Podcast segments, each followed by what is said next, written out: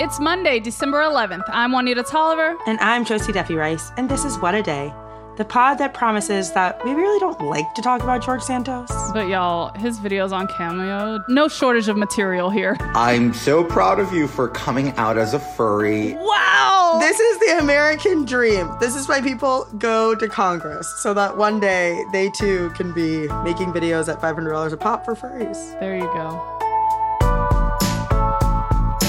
On today's show, the FDA approved a new DNA altering treatment for sickle cell disease. Plus, Ron DeSantis' wife Casey asked people from all over to participate in the upcoming Iowa caucuses. I'm pretty sure that's not how it works, because that's giving voter fraud. And we'll explain. But first, on Friday, we told you about Kate Cox, the pregnant 31 year old in Texas, who was granted the first court ordered abortion since the fall of Roe.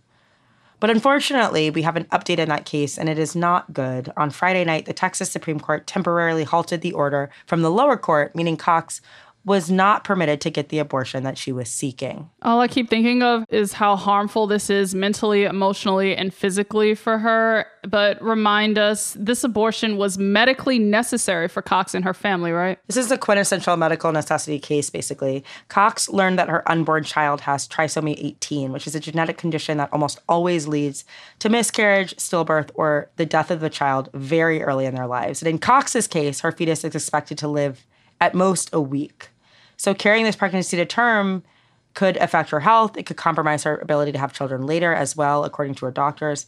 So she was seeking an abortion, but she was really unclear on whether getting one was going to lead to criminal or civil consequences. So last Thursday, things seemed good as we reported. She was granted an emergency temporary restraining order that, in theory, would allow her to have an abortion and would protect her from any penalties. This was really incredible news for her. She was very worried about her health and the health of her baby. Here she is talking about it last week to NBC after her first victory, but before this latest development. I think forcing me to continue the pregnancy and the pain and suffering put me through the risks of continuing the pregnancy, the risks of childbirth again, especially given how my last two went. I, I think it's cruel. Oh my gosh, like the trauma that she's experiencing. And as she mentioned, the pain, the suffering, and the cruelty of it all. It just, it's sickening. So, how and why did that first ruling get overruled? The answer is Ken Paxton, the disgraced Texas Attorney General. So, he got involved late last week when he sent a letter to three hospitals in Houston where Cox's doctor practices. Paxton threatened legal action if these hospitals were to perform the termination of Cox's pregnancy. He said the temporary order would not, quote, insulate hospitals, doctors, or anyone else from civil and criminal liability for violating Texas's abortion laws. I want to be really clear like, it's not clear this does violate Texas's abortion laws, right? Right. That's kind of the point. Like, we don't know because Texas abortion laws are pretty vague. And Paxton also filed a petition with Texas's Supreme Court requesting that they intervene in this case. And so, devastatingly, he was somewhat successful because, as I mentioned earlier on Friday night, the Texas Supreme Court temporarily halted the order from the lower court. And all the while, Cox has to continue with this unviable pregnancy. Yeah. Wow. So, what was the reasoning from the court on this? So, basically, this is more of a procedural thing than a substantive thing. It's basically a pause for the moment. It's not a ruling on the merits. The court is only going to rule on the temporary restraining order itself and whether it truly shields Cox and her doctors from the state's anti-abortion law. So that has to do with, you know, statute of limitations. It's definitely more of kind of a procedural question. And in other words, they did not decide that Cox can't get an abortion or that the lower court's ruling was wrong or illegal. Instead, they're basically saying, we'll decide on that later. But in the meantime, you can't get the abortion that you were previously told you were legally permitted to obtain Ugh. yet. We're pausing. You can't do anything yet. So again, a pause isn't a final decision, but of course, for a woman who is 20 weeks pregnant, a pause is kind of a final decision in and of itself. This is exactly what Paxton wants too. He wants Yeah. it to get to a point where any elective action would be considered illegal regardless of the circumstances and that's where this is headed And it's not just Paxton. This is what Republicans generally want across the country when they are 100%. calling for full abortion bans. Like, this is what they want. yeah and when they are promising oh if the woman's health is at risk or if you know the pregnancy is non-viable that's a different story that's not true Nope. this is a example of someone who had a wanted pregnancy who never imagined themselves being in this situation who is concerned that this pregnancy is going to limit their ability to have pregnancies in the future Right. these pro-life people are basically putting at risk the life of the fetus, which is non viable, the life of the mother, and the life of any other future babies that she may be able to have. It is just about control, and everything that they said was in bad faith. And this is why we keep talking about abortion rights. This Yep. is why it will still be an issue in 2024, just Yep. like it has been in every other election cycle. So, y'all go vote. It'll be an issue every single election cycle until Roe is reinstated. Right.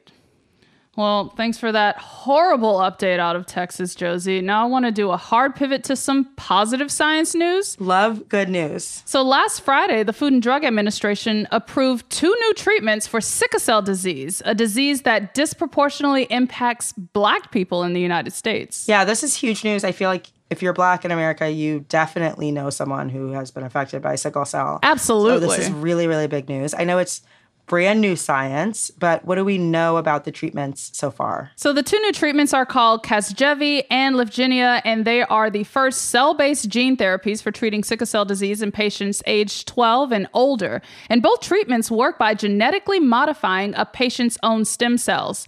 Casgevy is the first medicine to be approved in the US that uses the gene editing tool CRISPR, and it removed the need for a donor as it edits the DNA to remove the gene that causes the disease. Lyfgenia works by permanently adding a gene to the patient's stem cells. In both treatments, once the stem cells are modified, they're giving back as a one time single dose infusion as part of a stem cell transplant. Of course, there are still questions about the long term impact of these treatments as the clinical trials only ran for two years. But before these treatments were approved, the only cure for sickle cell was a bone marrow transplant from a donor. So this definitely opens the door much wider in terms of viable options for patients. Yeah, this is really, really massive news. And I think a lot of people are not familiar with what sickle cell does to a person. So, mm. can you describe what it is exactly and how it impacts people and the enormous pain it causes? Yeah, sickle cell disease is a group of inherited blood disorders that prompts a mutation in the red blood cells. And as a result, those cells develop a sickle like shape with sharp edges. Hmm. Now, those edges don't allow the cells to flow freely in blood vessels, and that limits oxygen being delivered to bodily tissue and causes severe pain, organ damage, and strokes for people living with the disease. Here's how one of the 46 clinical trial participants described her physical pain with sickle cell and the relief she felt following treatment. Here she is talking to NBC. Take a listen. It's consistent, it's sharp, and it, it's crippling. And that could be where, for example, on your body? I've had it in my knees, my arm, anywhere there's a joint. Now Lorraine runs and works out in the gym, things she always wanted to do but never could do before. It's changed your life. It's changed, yeah. You said it's given you life. It's given me life, yeah. such such a sad reality for everybody existing with sickle cell disease like and this was a 29 year old person who was part of the clinical trial so i can't imagine how it is for people older and advancing in mm-hmm. age living with this it's fully debilitating Yeah, absolutely. Sadly, this blood disorder affects more than 100,000 people in the United States, mostly black people, and 20 million people worldwide.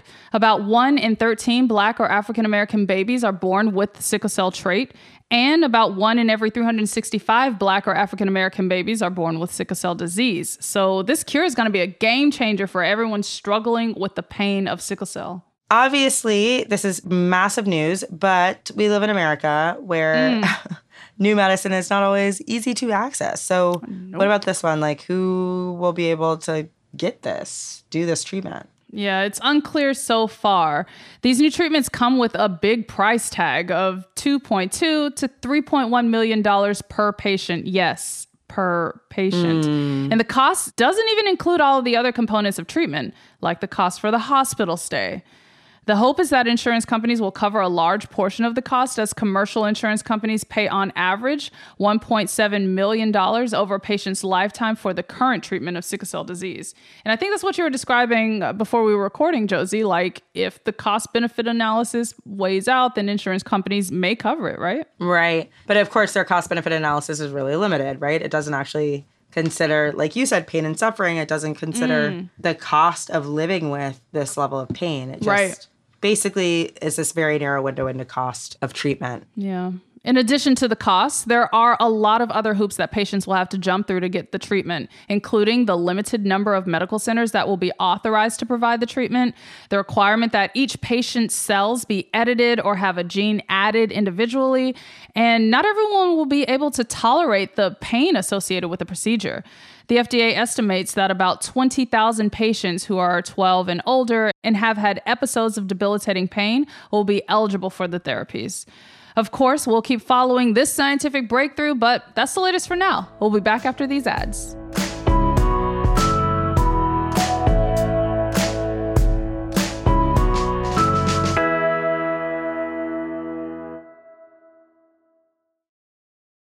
Now let's wrap up with some headlines. Headlines.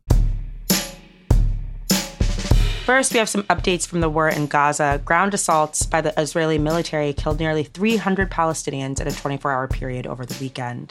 Over the last several days, some really horrifying photos have circulated on social media of Palestinians being rounded up by Israeli forces in Gaza City, stripped, and blindfolded. Al Jazeera reported yesterday that many of the prisoners who were later released said that they were tortured while detained. And a growing concern among human rights groups is the lack of food and severe starvation that face Gazans. The World Food Program reported last week that 9 out of 10 people in northern Gaza are going a full day and night without eating any food consistently. Meanwhile, across the border, Egyptians started voting yesterday in a presidential election set to allow Abdel Fattah al Sisi a third term in his seat. This comes as inflation has been at a staggering 35% under al Sisi's administration, and pressure is mounting at the Rafah border crossing for more aid to come into Gaza. Elsewhere on Friday, the U.S. vetoed a United Nations resolution backed by the vast majority of the Security Council that demanded an immediate ceasefire in Gaza. So, if there are still any questions about the U.S. government's involvement in this ongoing humanitarian crisis, the fact that they were the only veto should be a very, very, very clear answer. Elizabeth Magill, the president of the University of Pennsylvania, resigned on Saturday after receiving heavy backlash over her testimony before Congress. Scott Bok, chair of the school's board of trustees, announced the news on Saturday before resigning from his own position shortly after. In a statement, he wrote, quote, I concluded that for me, now is the right time to depart. This comes after Magill, along with the presidents of Harvard and MIT, were questioned by lawmakers about their response to students facing anti Semitism on college campuses amid the war in Gaza. You'll remember that we covered the contentious hearing on the show last week where Magill appeared to dodge questions posed to her by Republican Representative Elise Stefanik at Penn, does calling for the genocide of Jews violate Penn's rules or code of conduct? Yes or no? If the speech turns into conduct, it can be harassment. Yes. I am asking specifically calling for the genocide of Jews. Does that constitute bullying or harassment? If the yes speech or becomes no? if the speech becomes conduct, it can be harassment. Yes. Yikes. The soundbite went viral over the weekend with Magill drawing criticism from even the White House for her answer. A Biden spokesperson wrote, quote, It's unbelievable that this needs to be said. Calls for genocide are monstrous and antithetical to everything we represent as a country. According to UPenn's Board of Trustees, Magill will remain a tenured faculty member of the school's law department. Starting today and for the next eight years, federal officials cannot separate migrant children from their parents just because they cross the border illegally. This comes because of a settlement approved by a federal judge last Friday in a case between the Justice Department and migrant families represented by the ACLU. Back in 2018, then President Trump enacted a notorious separation policy as a way to deter immigration, but it sparked a humanitarian crisis with thousands of children ripped away from their families.